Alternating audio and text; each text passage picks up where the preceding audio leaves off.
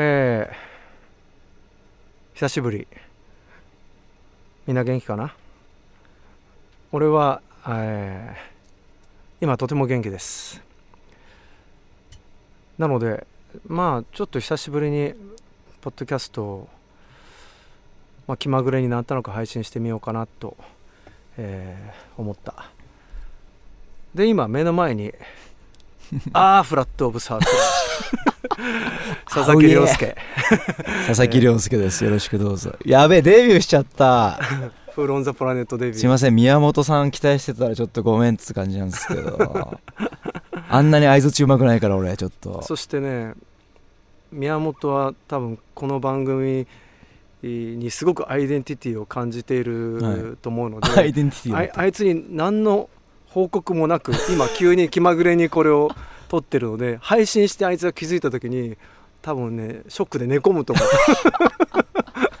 俺と結構宮本さん不良のイメージだからそんな感じしないですけど、ね、不良のイメージ。そうですよ。そうですか。えっとなんかまあえー「フーロン・ザ・プラネット」この番組をえー毎週やってたのを、まあ、とりあえず一旦やめて、はい、で気まぐれにたまにやるよみたいになったけどまあ基本的にやってないんですよずっと。ここまでの期間そうですよね、うん、もうずっとやってないんだけれども。急にあのド発線との音源がアップされたりとかそういう感じですね。あの音はちょっと流したりしたんだけど、うん、あのメールを読んでなんかそれについて喋ったりとかはしてないのにもかかわらず、はい、えー、まあ、俺が SNS をやってないということも含めて、はいあのメールがいっぱい来てたの、ね、いや俺ビビった。今澤、うん、さんと一緒にスタジオにいるじゃないですか、うん、スタジオにマネージャーさんが、うん、そのこれ用のメール持ってきます後で持ってきますって言うから何通かあんのかなと思ったら束で持ってきちゃって、そうだね。1センチぐらいの束持ってきちゃっていくからどんだけメール来てんだと思いましたけど。まあだからうん、多分、まあ、東京 FM に来てんじゃないかな。まあ多分、い。つか俺が読むだろうと信じて送ってくれたのかなっていう感じで。でまあこんな時期なのでどうしてもみんな、まあ、コロナの騒動でタッチせずにいられない結構なんていうかしんどい思いをしているメールが多かった。でまあちょっとその中から少しだけ読もうかなと思って。1センチ分の1ミリをはいはいはい。えー、ペンネーム庭枕。えー、正直世界がこのウイルスでバカ騒ぎしていることが未だに信じられません。これまでは人のために社会のためにという思いで仕事にも取り組めていましたがいかんせんこんな世の中のために自分を犠牲にしたくないなと思う気持ちが徐々に芽生えてきてしまいました。自分の夢を胸にしまい込んだのはこんな社会のためなのか。決して全ての人が嫌いになったわけではないです。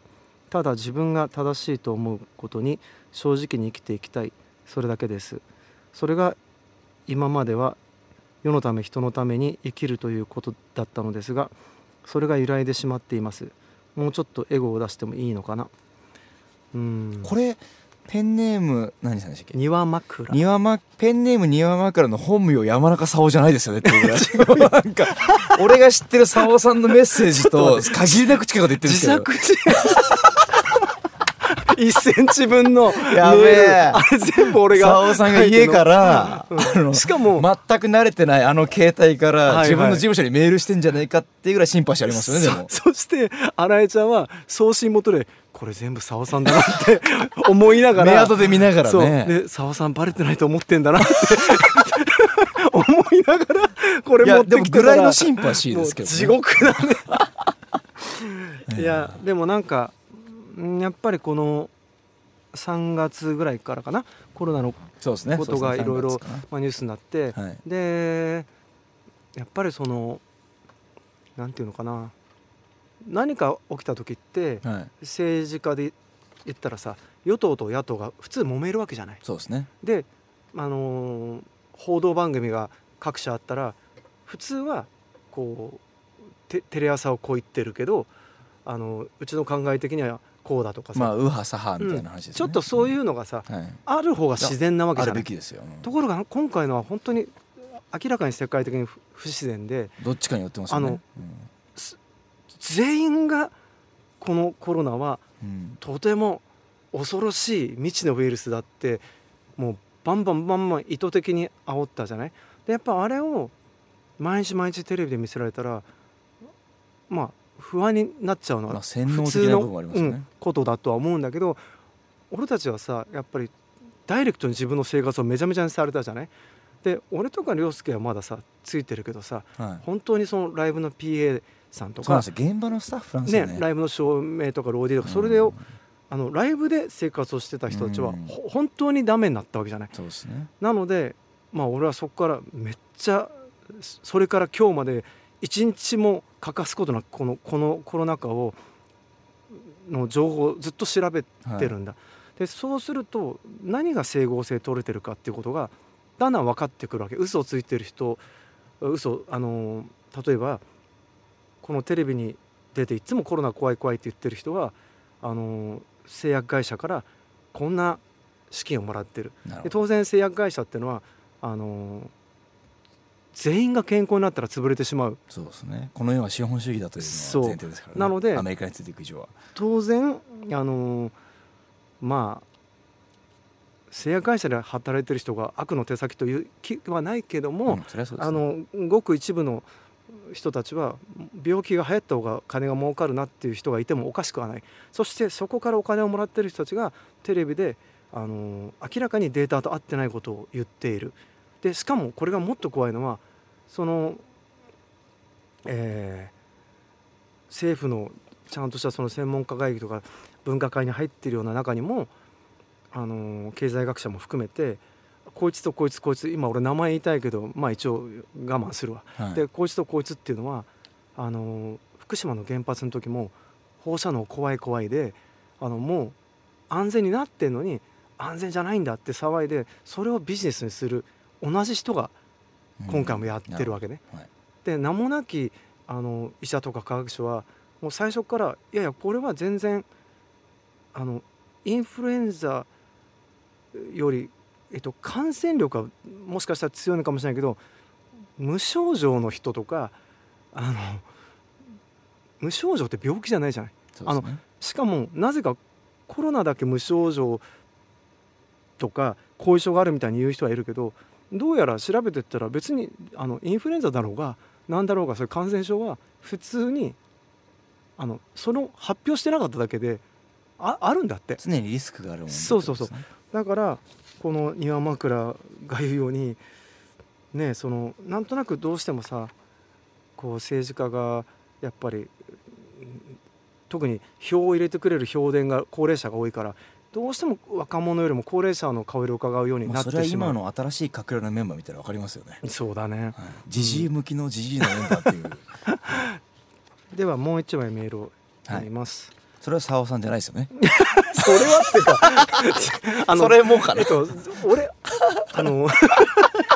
いやそれならそんなまどろっこしいことしないで最初から最初から言ってますよ、ね、普通に俺の言葉で 語りますよもちろん。なんで俺が新井ちゃんにメール送って新井ちゃんが「澤さんこれこんなに届いてます」っていう地獄。ちょっと面白くなっちゃって言っちゃいま地獄、新井ちゃんの気持ちが地獄。次のペンネームは？次は、ね、ペンネーム。中野区在住51歳。これ完全俺じゃねえかじゃ聞いたことあるな。奇跡の、えー、違うよ。じゃあ、えーと、ペンネーム、えー、キャットミント。アインザツ毎日聞いています。これ曲名ねこれ。最高です、えー、佐尾さんと同じ時代に生きていることに改めて感謝した曲となりました。コロナだけ特別視するヒステリー。失われたものは大きすぎました。過去形ではなく家族の会社の倒産やリストラに怯えて暮らさなくてはならなくなりました、横浜アリーナは私と二十歳の娘17歳の息子と参戦しました。息子が小3の時から家族でライブに参戦していました。主人は九州に単身赴任しており都合がつかず横ありに一緒に行けませんでした、えー、ブルーレイ発売後、えー、帰省できてなかったのですがもう少ししたら一緒に見ることができそうです、うん、早くまたライブに行きたいとかみんなで乗り越えようとかそんな単純な話ではないですよね。ヒステリーによって経済や文化が壊される恐ろしい話です。うんまあ。まあ世の中を動かしてきたのはヒステリーだって部分もありますけど。そのそうなんだよな。だからあのー、経済より命っていうようなワードがさ使う人がいるけど本当それはおかしな話であの命と命の話だからその命を守るにはお金がいる経済が必要だ。あの経済がというかねあの先進国と発展途上国で、発展途上国の方が平均寿命が長いってことはありえないわけじゃないもうそもそもが、もうそもそもが、だからもちろんあの清潔な水が常にあったり医療が、えー、ちゃんとしっかりあの身近なところに根付いてたりするっていうのは、はい、当然経済力があって初めて、えー、実現することだから経済の命っていう考え方がちょっともうずれてるんだけども、あのー、今回のねそのえっ、ー、とまあなんでかはいろんな説がある。あのその都市伝説みたいなさこう、まあ、いろビル・ゲイツワクチンがどうとかロックフェラーあの一家がどうとかってあるけどそれは興味ある人はか、まあ、調べてください。ただまあちょっとぶっ飛んだ話だからちょっと俺もよくそこは分かってないんだけどただ意図的にや仕掛けたことなんだろうなっていうのはどう考えても間違いないと思うんだよね。でまあそれで、えー、あだ例えばね、はい、その厚生労働省の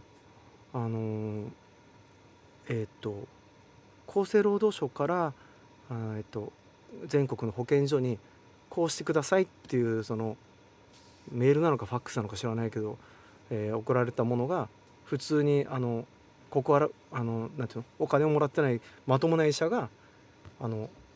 いろんな人が告発してるんだけどコロナの、えー、PCR 検査をしたとしてコロナで陽性が出たらいかなる死因でもコロナ死とカウントしてくださいってはっきり明記されてるのね。この間のアメリカの CDC の発表とつながるあそうそうそう。だから極端な話本当にあの末期がんでもう死にそうな方がいてでもたまたまその PCR 検査のその PCR 検査ってことについても言いたいこと山ほどあるんだけどちょっと話長くなるからまあはしょるけどあの、まあ、最近ようやくテレビでも言うようになったけど陽性者を感染者っていうのはまずこれが間違いってことはこれみんな知ってると思っててほしいんだけど要するにそのウイルスってものは鼻の奥に残骸がくっついたからといって発症してない。56個あったからといって病気になってない。あの粘膜に目とか鼻とか喉とかにくっついても発症するまでにはなんかそのもう分かんない。その100万個とかそういう増幅して初めてその人の免疫力が低い時に発症するかもっていうこと。なのに、えー、その残骸が見つかっただけでも陽性者。でも発症はしてない。だけどこの人が末期がんで死んでもあの今、えーと、今日は9月22日だっけ？そうですね。の時点で、まあ、1400人ぐらいだっけかな今亡くなったの、うん、そこにカウントされてるから実際は絶対今言ってる数字よりももっと低いはずなん。なんだけどもえっ、と失業こう今回の、まあ、コロナ騒動でた多分とてつもない何万人も失業者が出たわけじゃない？でその失業とあの自殺っていうのは必ず相関していてあの、まあ、労働人口が今どうなんだろうこれ2017年でいうと労働人口は67万人、うん、だったらしいんだけどそのこのけこれで失業率が1%変わっただけで2300人が自殺をするっていうのはもう言われてる。で、まあ、この数字が2300なのか2100なのかここはちょっとあの誤差が生じると思うけどまあ統計的にも絶対相関してる。で何万人もあの労働人口が失われたんであればおそらく失業率が今何パーか俺把握してないけど結構自殺するそのコロナによって自殺する人は出ちゃうと思うんだでそう考えたらやっぱりその何て言うのかな。その他人に移さないためにっていう優しい心で動いた結果あの結果コロネルも自殺者が多かったりとか、はい、でもそこでもしかしたらうんまあ自殺は移らないから。だから関係ないわって言われたらあまあそういう考え方もあるかなとは思うけどそそれに対してはまあ文句はないけど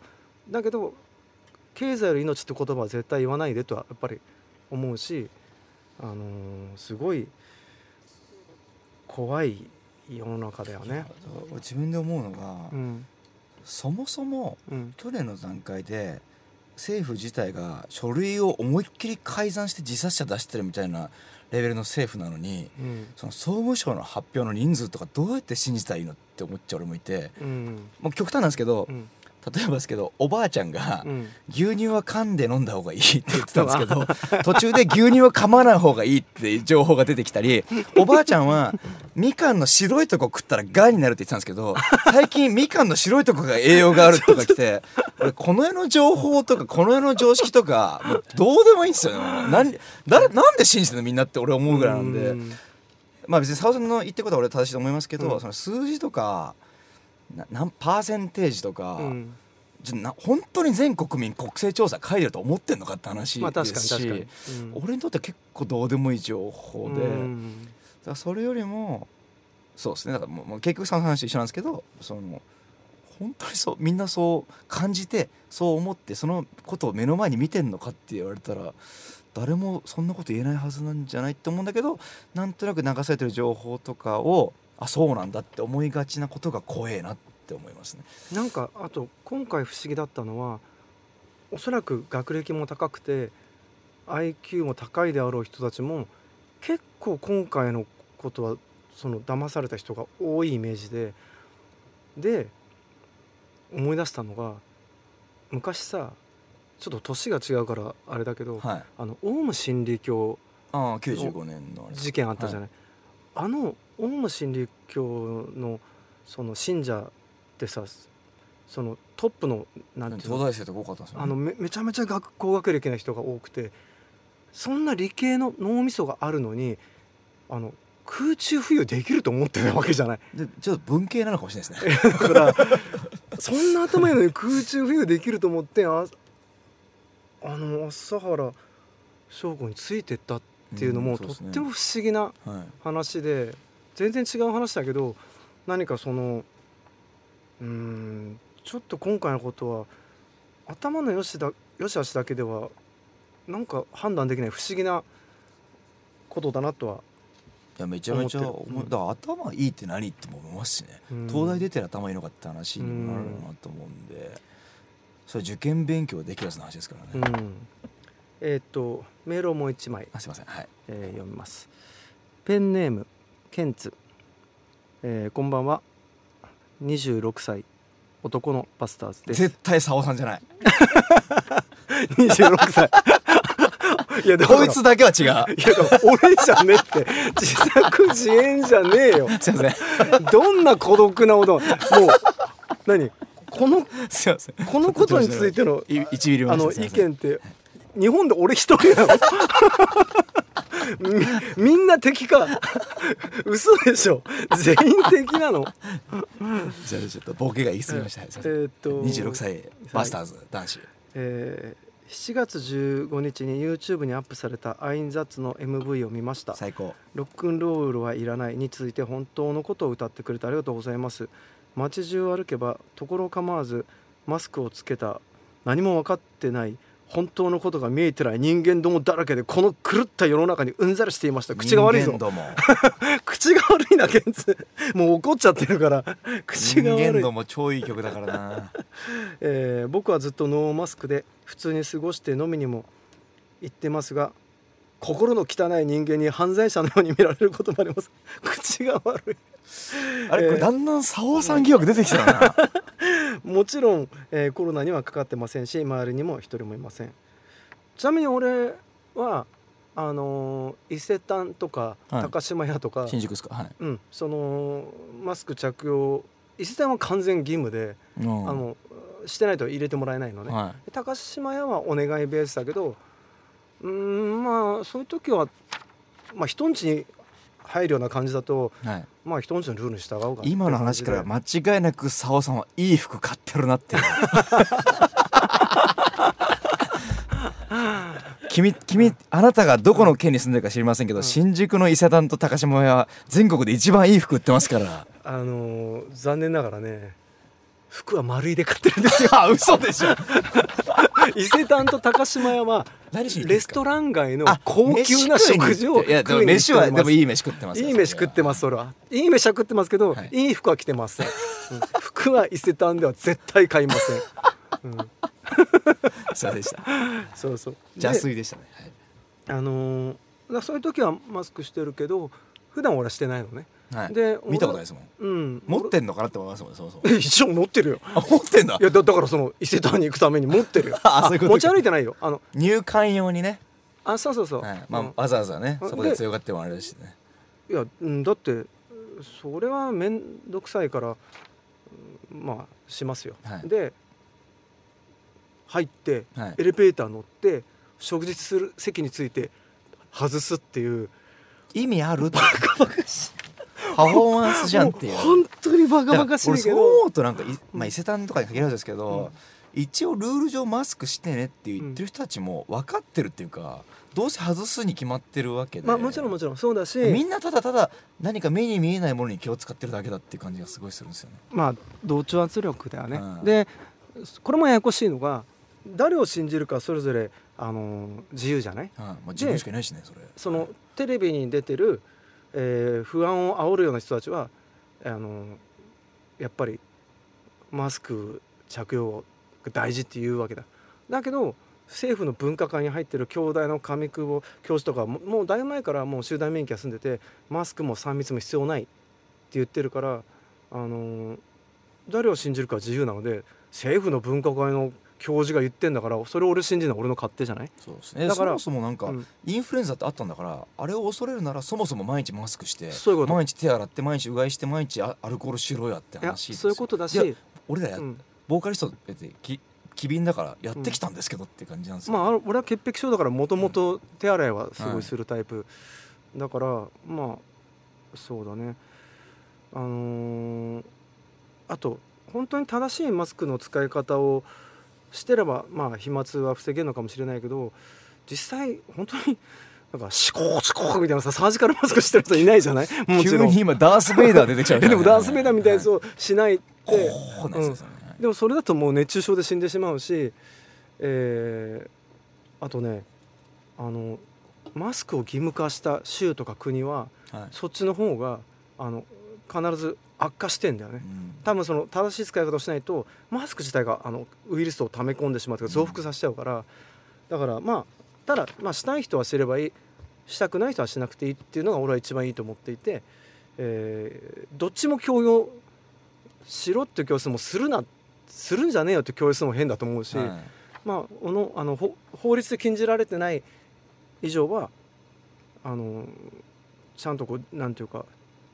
法治国家の日本だから、はい、禁じられてない分はあの自由にしていいと俺は思ってる。けけど、はい、あの一応してますよ。だから伊勢丹とかそういう時は、ね、伊勢丹では沙尾さんがマスクしてる姿を世界で唯一見れる場所っていう。そうだね。だって俺も別にそれこうなる前から脳の調子悪いなとか、もしちょっとでも感じたら、うつすうつさないもありますけど普通にマスクして過ごしてたし、手も洗ってるしむしろインフルエンザ今減ってるってことはいかにみんなマスクしてなくてそうだね、手手洗ってなくてうがいしてないかってだけじゃんって感じはしちゃうんですよ、ね、あとそもそもあのすごく変な議論があってインフルエンザはワクチンもあるし予防あの特効薬もあるじゃないかっていう人がいるんだけどそれはあのえっと論理的にあの逆であのワクチンもあってえー、特効薬とは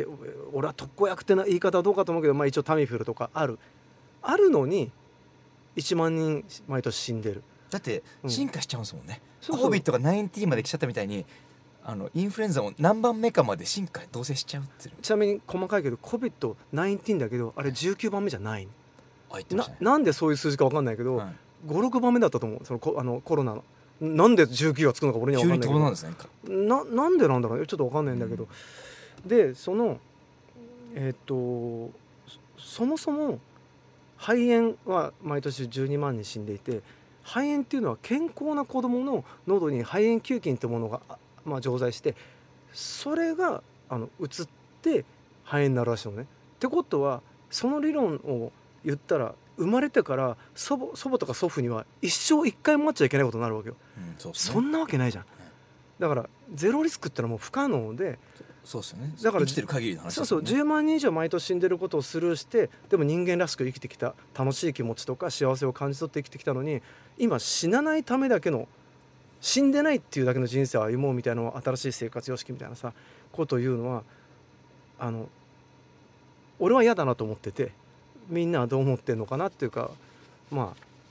ロックファンはみんな嫌だなと思ってると信じたいけどちょっとごめんメール続き読むね。なんか話が。あまだあったんですね。あまだあった、はい、えー、っとこんなに大げさに騒いでライブハウスに居酒屋に劇場にいろんなものが理不,、えー、理不尽に壊され、えー、気味の悪い新生活様式というのが、えー、蔓延していく異常事態に嫌気がさしていました。さらに周りの知り合いの多くはこの状態をおかしく思わないので孤独さに苛まれていました。みんなテレビに洗脳されてこの世界のおかしさに気づいていないようです。こんな時にこそロックバンドを声を上げて怒らないとダメだろうと思っていました。しかしそんなバンドはあまりいないようで残念だったのですが澤さんが歌ってくれてものすごくすっきりしました。やっぱり澤さんは本物のロックンロールスターなんだなと再認識して涙が出ました。バンドマンたちは苦しい状況になっており澤さんもライブができない状態にうんざりしていると思いますがバスターズの一人である僕も分かっているようにバスターズたちも分かっていると思います、えー、クソほどバカな人間どものせいで、えー、まだ簡単にライブできない、えー、ライブはできないと思いますが一刻も早くできることを、えー、祈ります。頑張ってください、えー、元気をくださりありがとうございました。うん。なんかそうなんだよな。だからあのいやだってさ、はい、こんなに経済ぶっ壊してあのこれからもっと失業者も自殺者もまあ出てしまうと思うのね。だけどさ俺最近知って衝撃受けたのがさあの75歳以上って日本って1854万人いて100歳超えが8万人もいるって聞いて、ね、100歳超えが8万人もいて今1400人ぐらいかい?たらめっちゃ高齢者強えなっていうかあのもうなんかまあちょっとこれあのなんていうの亡くなった方、まあのことを軽く扱うのはよくないなっていうのは思うけど普通にこれはただあのデータの話というか、はい。あの情報として言うけど、はい。まあ、総務省が発表してる数字だとそういう感じってことですよね。だし、はい、あとまあ毎年あの普通に130万人が死んでいる。130万人って結構な数字じゃない？これ俺思ったんだけどあのー、お金に換算したらすごく分かりやすくて130万円にあの130んあそうか。130万人死んでる。中の今現在残るのが1400これお金で言ったらさ130万円と1400円で全然違うじゃない？で例えば東京であの感染者出ました。でも正確には感染者じゃなくて陽性者。もう軽症も無症状も。要するにちょっと風邪ひいたかな？もう入っちゃってる。これがさ400人出たとか言ってるじゃんでも東京都って1400万人いるじゃない？俺1400万円入って分け前が400円だったらめちゃめちゃ切れられると思うんだよね。ゼロと一緒じゃんって言うと思うんだよ。1400万1400万のうちの300400ってゼロと一緒じゃんってなんで思わないのかなっていうか。うんだからそこもちょっと俺は不思議ではあったしそのやっぱりこうなんか意図的にやっぱりコロナを広めようとしてるのは収まりつつあるけど例えばさそのアメリカのなんだ疫病管理予防センター CDC、はい、その CDC がちょっと前にさあのコロナは飛沫じゃなくて空気感染するかもみたいな流れたじゃない、でもあれ結局違ったんだっけ？違うって違うっていうか本当なのかも分かんないですけど草案を下書きを表に出しちゃいました、うん、テヘペロみたいな。テヘペロみたいな。そう感じじゃない、はい、でそっちはさあの結構ちゃんとしたニュースとして扱われそうですね。特にツイッターとかはでかく、ね、そうじゃない、はい、なのに同じ CDC があのアメリカの18万5千人コロナで死んだのは今現在18万5千人って発表してるんだけど CDC はそれは間違いであの94%が別な死因で実際死んだのは100あの18万5千人のうちのたった6%だったって1万人以下という、うん、この発表はニュースになんないわけさ。いや、ね、まずはこの時点で意図的だってなんで思わないのかなっていうか、うん、まあまあもちろん調べてないからだけど俺はもうずっとね仲間が失業してるからさ、はい、調べてるからすごく納得はいかないから不思議だなと思って、うん、であとさなんか怖いのはあのテレビでねどの曲もさ NHK までも全部がさもう煽るに煽ったわけじゃない。なんか人がちょっとね休日に出たら木の緩みがとか、はい、みんなで煽ってたのになぜかその同じ曲であの潰れた飲食店に「いや大変ですか」とかさあのドキュメンタリーみたいに行くじゃない。唾飛ばしに行ってるってね。いやだから放火しときながらあの消火活動みたいな。あのボッコボッコにぶん殴っといて鼻血出てますけどどうしたんですかって聞きに行ってるっていう。鼻血出させるからに金払ってるってことなんでしょうけど、ね、いやもうね本当に不思議だなっていうのは思ったしなんか昔の戦時中とかのさ、はい、漫画とかアニメみたいなのとか見ると、はい、なんかすごい昔の人ってバカだなみたいなこんな差別とかこんなデマを信じたんだっていうこう昔の人って思ってたんだよ。でも今全く同じことが起きてて、ね、あのマスク警察とか自粛警察だか他県狩りだかもうなんかもうそういうなんていうのもう日本人ってこんな、えー、戦争来てん？今80年弱ぐらいだっけ？そうですね、うん、なんか45年基本的に変わってなかったんだっていうのは結構俺はショックを受けたかな。多分その仕組み自体は、西暦より前から殺し合いやってて今も殺し合っちゃってるっていう、うん、何にも変わってねえなっていうのは切ないし、ねうん、俺が思うのはちょっと澤さんのあれとちょっとずれちゃったらなんですけど、うん、CDC が発表してることすら、本当っていう言えちゃうぐらい。だって CDC が発表した次の日に間違ってました。テヘペロって言ってるって、さっきの日本の総務省の数字もそうなんですけど自分の感覚で言うとそもそもさっきの澤さんの言い方で言うとそのインフルエンザで死んじゃったおばあちゃんとかもいるし、でもそれが異常に増えたかって俺の友達が周りでみんな急にバタバタ死んでるかって言われたらそん自分の体感でしかないんですけど、うん、でもそれが結構俺にとっては全てかなと思っててでもどんだけ情報を与えられてもそれが真実かどうか確かめようがないっていうのが恐ろしい世界だなそうだね。でもあるなんていうのかな。かといって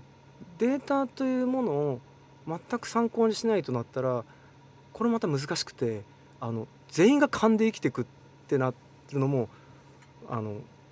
すごい難しいと思うのね。でもなんですけど、うん、去年さらっと文書改ざんしてましたみたいなこと言われたら、うん、まあ、ね、その数字って何の根拠で誰が信じたらいいのって話になっちゃって。なんか俺はあの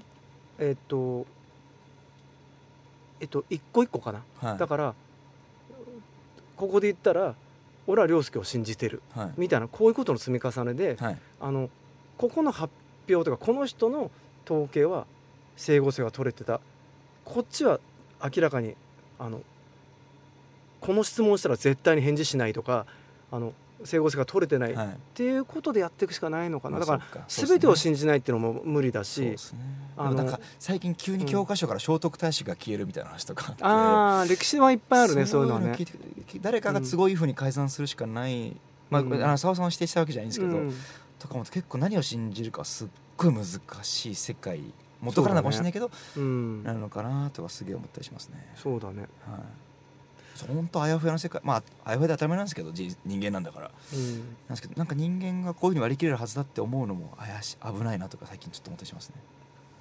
まあでも一応うんいろいろ真偽は確かめつつデータは知っときたいけどね、うん、俺は。だから過去にある文章とかを信じて坂本龍馬がいたとか、うん、なったけどいたかどうかもはや確かめようないとか思うと、まあ、フェイクニュースにしたわけじゃないんですけど、うん、結構なんかどんどん難しくなるなとか最近すげえ思ってて。そうだね、はい、でも少しいいのは、はい、あのなんだろう。まあ多数決の論理は怖いけど、はい、でも例えば SNS とかがあるおかげであの一人の人間が調べるのがとっても難しいものが、はい、今割とあの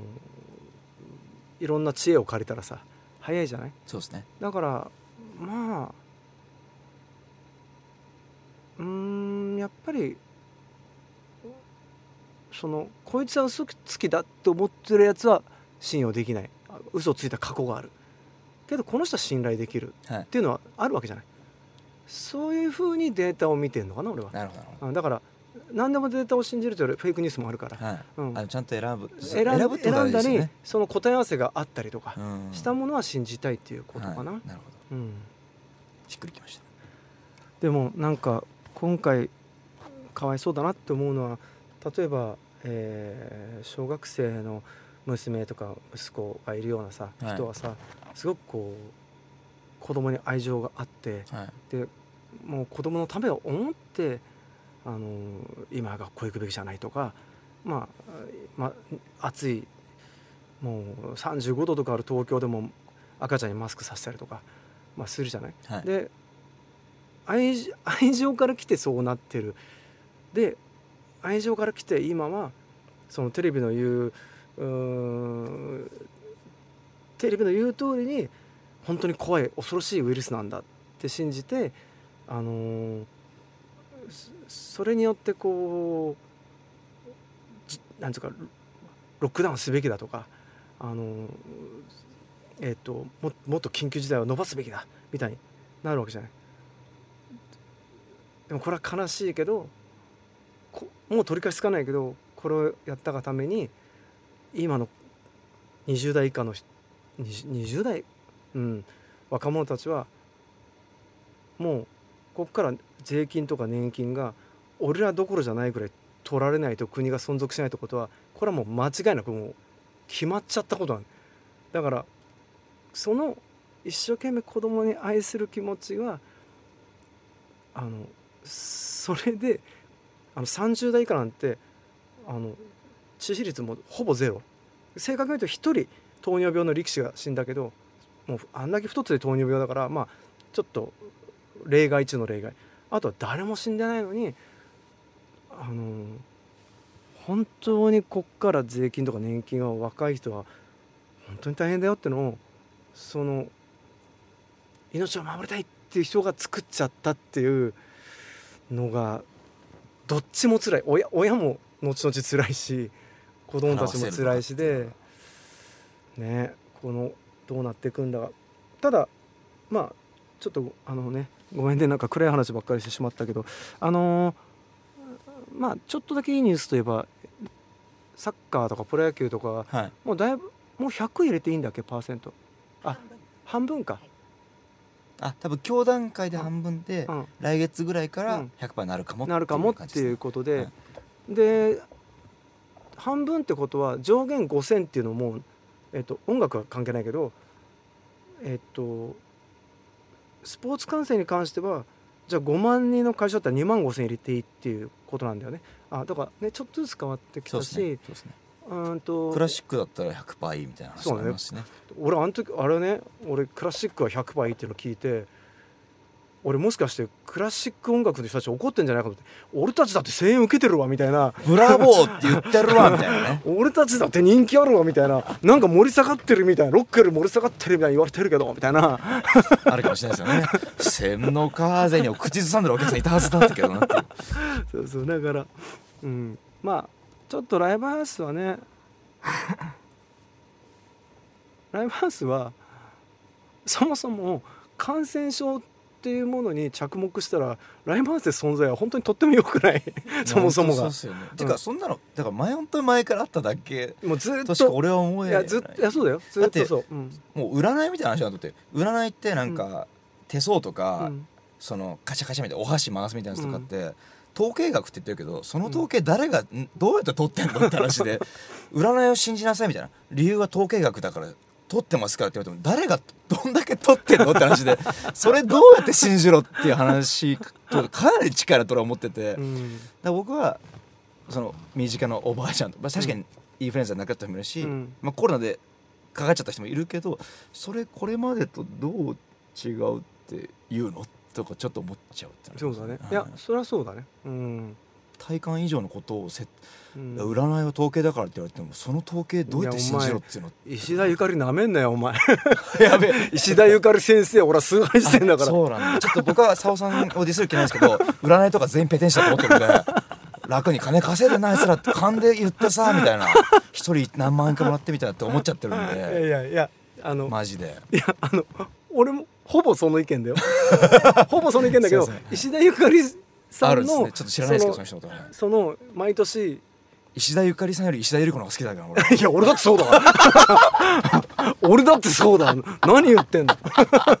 すいません、うん、ちょっとごめんなさい。石田ゆかりさんのこと知らないくせにディスる気はなかったんですけど。知らないやつがいるなって話だと思うんですけど、ね、じゃその人の文章また面白くて書き方、はい、例え話とか。アートっぽい何かですねでだから表現として。それを読むのはそれをなんか毎年1月とかに今年の運勢みたいなみんな好きなのね。なんだけど、ね。はい、あの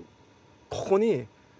結構大きなお金動きますとか、はい、別に俺的には当たってないんだけど。そうです、ね、だけどあの占いはさ自分から寄せていかなきゃダメだから、はい、この表現はもしかしてこのことが当たってたのかみたいに。だからそういう意味ではメディアに寄せてっちゃうみんなの気持ちって占い信じてるのもんじゃないって思っちゃうんですよ俺。俺はさその石井かれさんに占いを寄せてったことによって、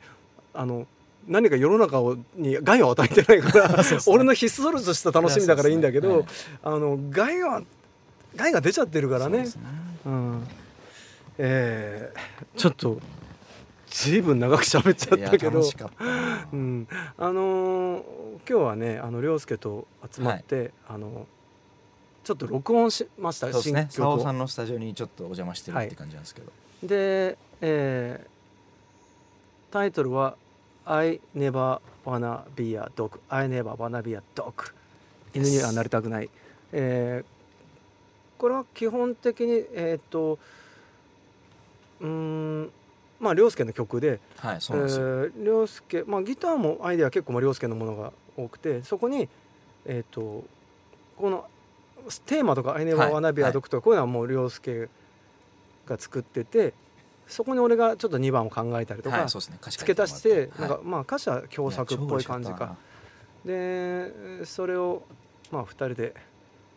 撮ったやつをそうなんですよ。みんなびっくりしてほしいんだけどな、えー、ピローズそしてアーフラット・オブ・サークルのファンの皆さん、は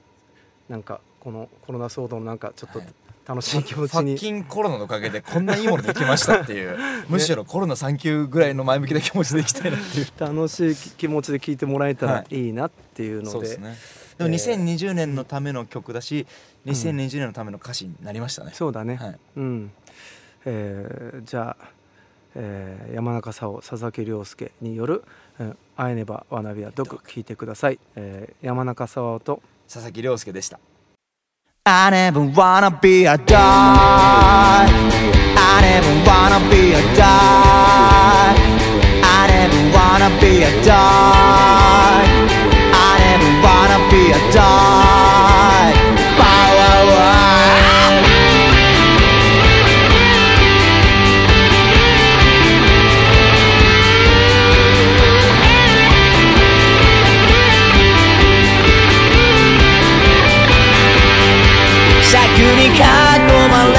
世界が全てと教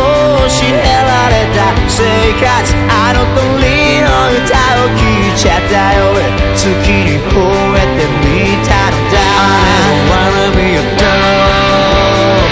I wanna be a dog